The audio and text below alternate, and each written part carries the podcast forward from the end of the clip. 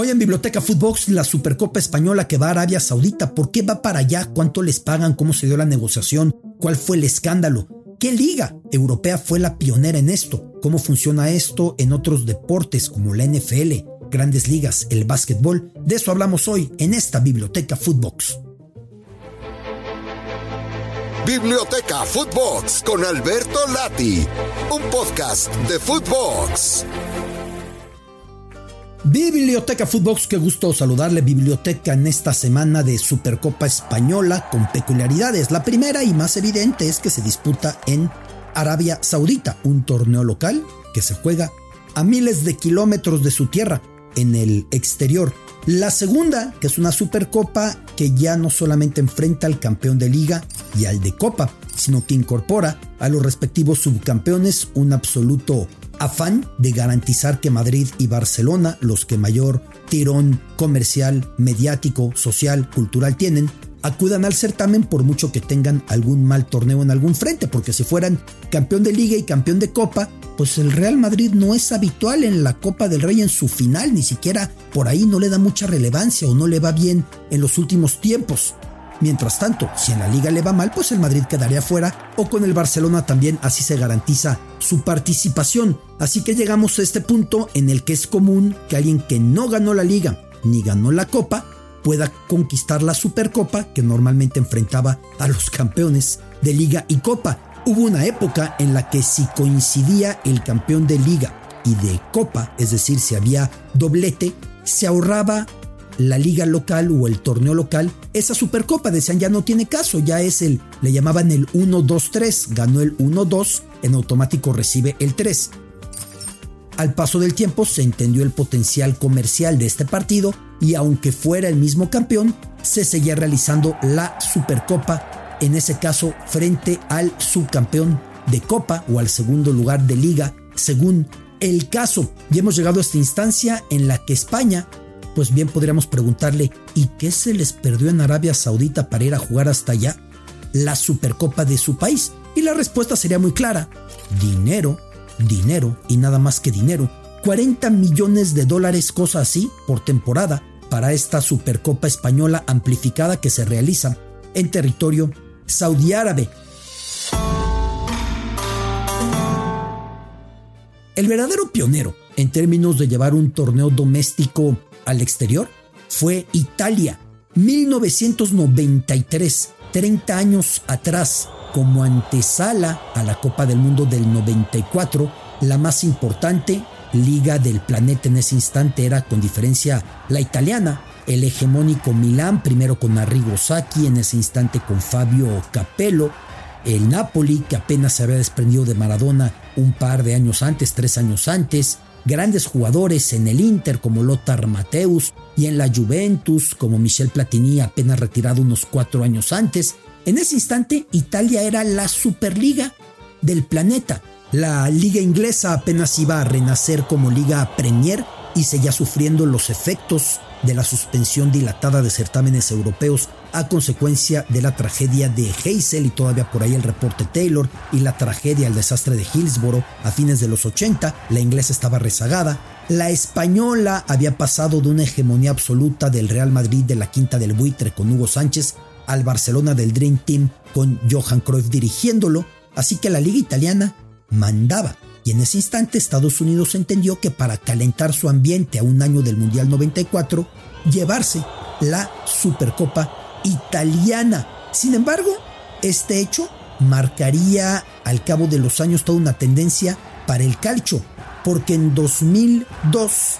cuando Libia estaba bajo el yugo del dictador Muammar al-Gaddafi de amplios negocios con Italia, de hecho su hijo, Saadi al-Gaddafi, ambicionaba jugar en el calcio y terminaría jugando en el calcio de manera penosa porque en 2003 lo presentaron, de inmediato fue sancionado por dopaje positivo, me parece que por Nandrolona, luego regresó eh, Saadi al-Gaddafi. Bueno, en ese instante, fruto o producto de aquella relación del régimen de Gaddafi con Italia, se llevó la Supercopa para allá Después iría cuatro veces a China, dos a Qatar, dos a Arabia Saudita 2019 y 2020, lo cual se interrumpiría con la pandemia. Para este año, otra vez Arabia Saudita va a recibir la Supercopa Italiana y no solo eso, ha logrado negociar para que a partir del próximo año la Supercopa Italiana sea en Riyadh, capital saudí árabe, pero amplificada, tal como la Supercopa Española, a cuatro participantes. La primera vez que el calcio iba a realizar su Supercopa Italiana en Arabia Saudita, se había dado el asesinato del periodista Jamal Khashoggi de alto escándalo porque incursionó con vida al consulado saudita en Estambul y ya no salió de ahí. Se apuntaba directamente al régimen saudita de este crimen y entonces Amnistía Internacional protestaba ante la medida italiana. Está claro que países como Arabia Saudita están conscientes del potencial del deporte para sutilmente reposicionar a su país. Finalmente Italia no cambió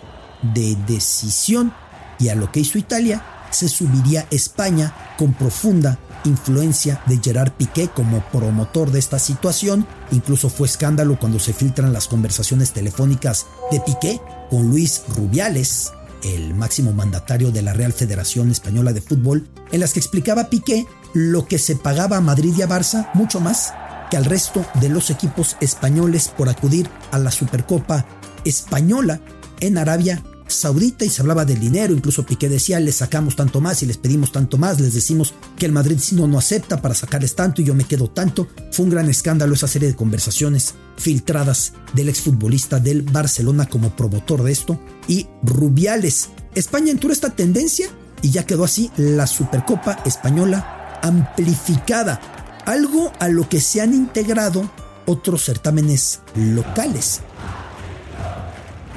por ejemplo, el Trofeo de Champion, el trofeo de los campeones como se denomina a la Supercopa francesa, desde 2009 ha sido también en el exterior.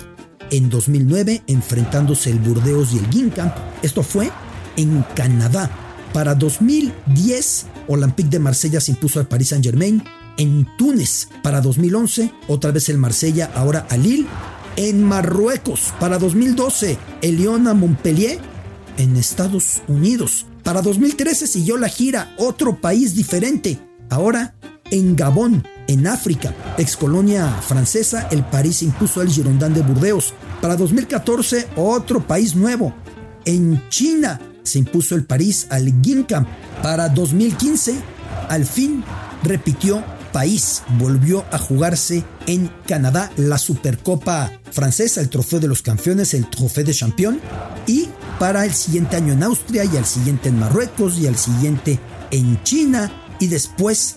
regresó rápidamente a Lens, esto por la pandemia, para finalmente en 2021 y 2022 efectuarse en Tel Aviv en Israel en el estadio Bloomfield con victoria de Lille sobre París en 2021 y de París sobre Nantes en 2022. Es decir, Francia se sumó también de lleno a esta tendencia haciendo itinerante su Supercopa, algo que Alemania ha condicionado en su país a los derechos humanos del sitio en el que se dispute la Supercopa si la llevaran al exterior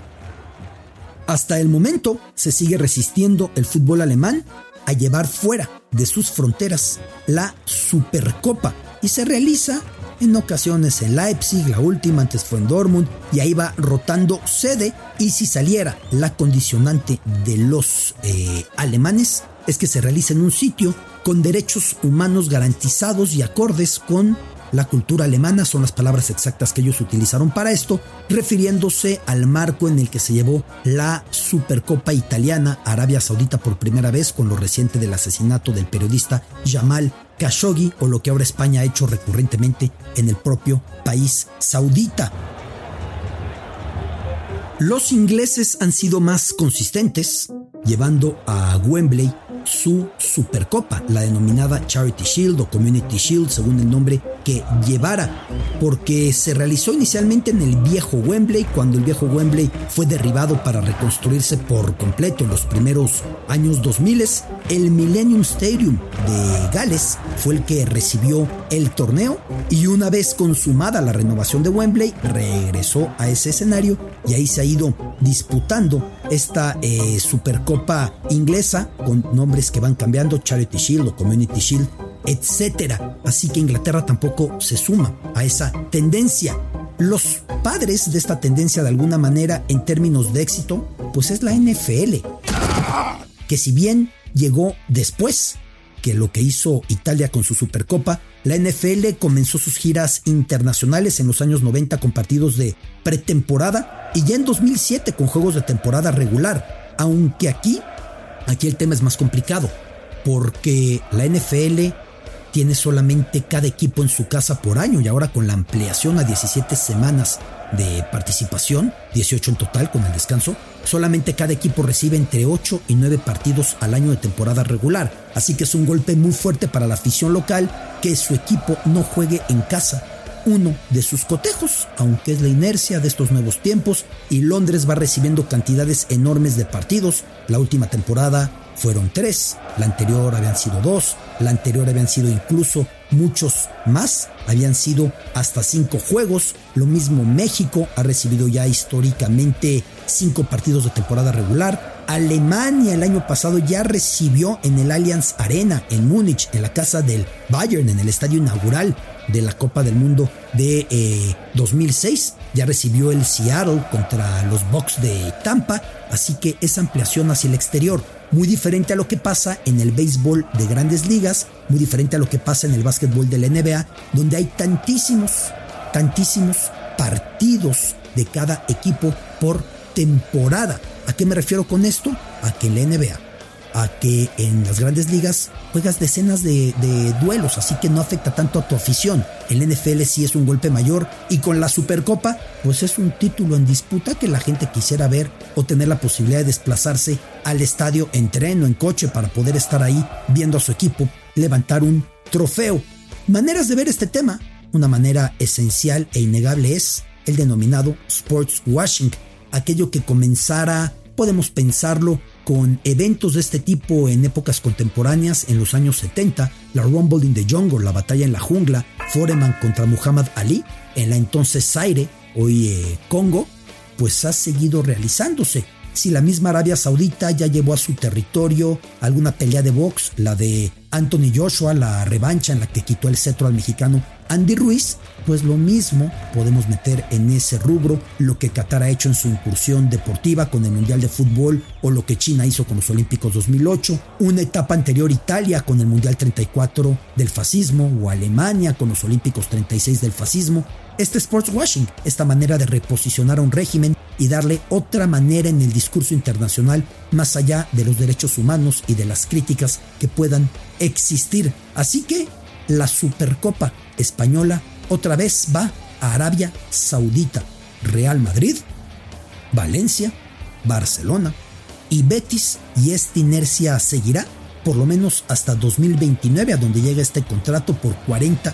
millones anuales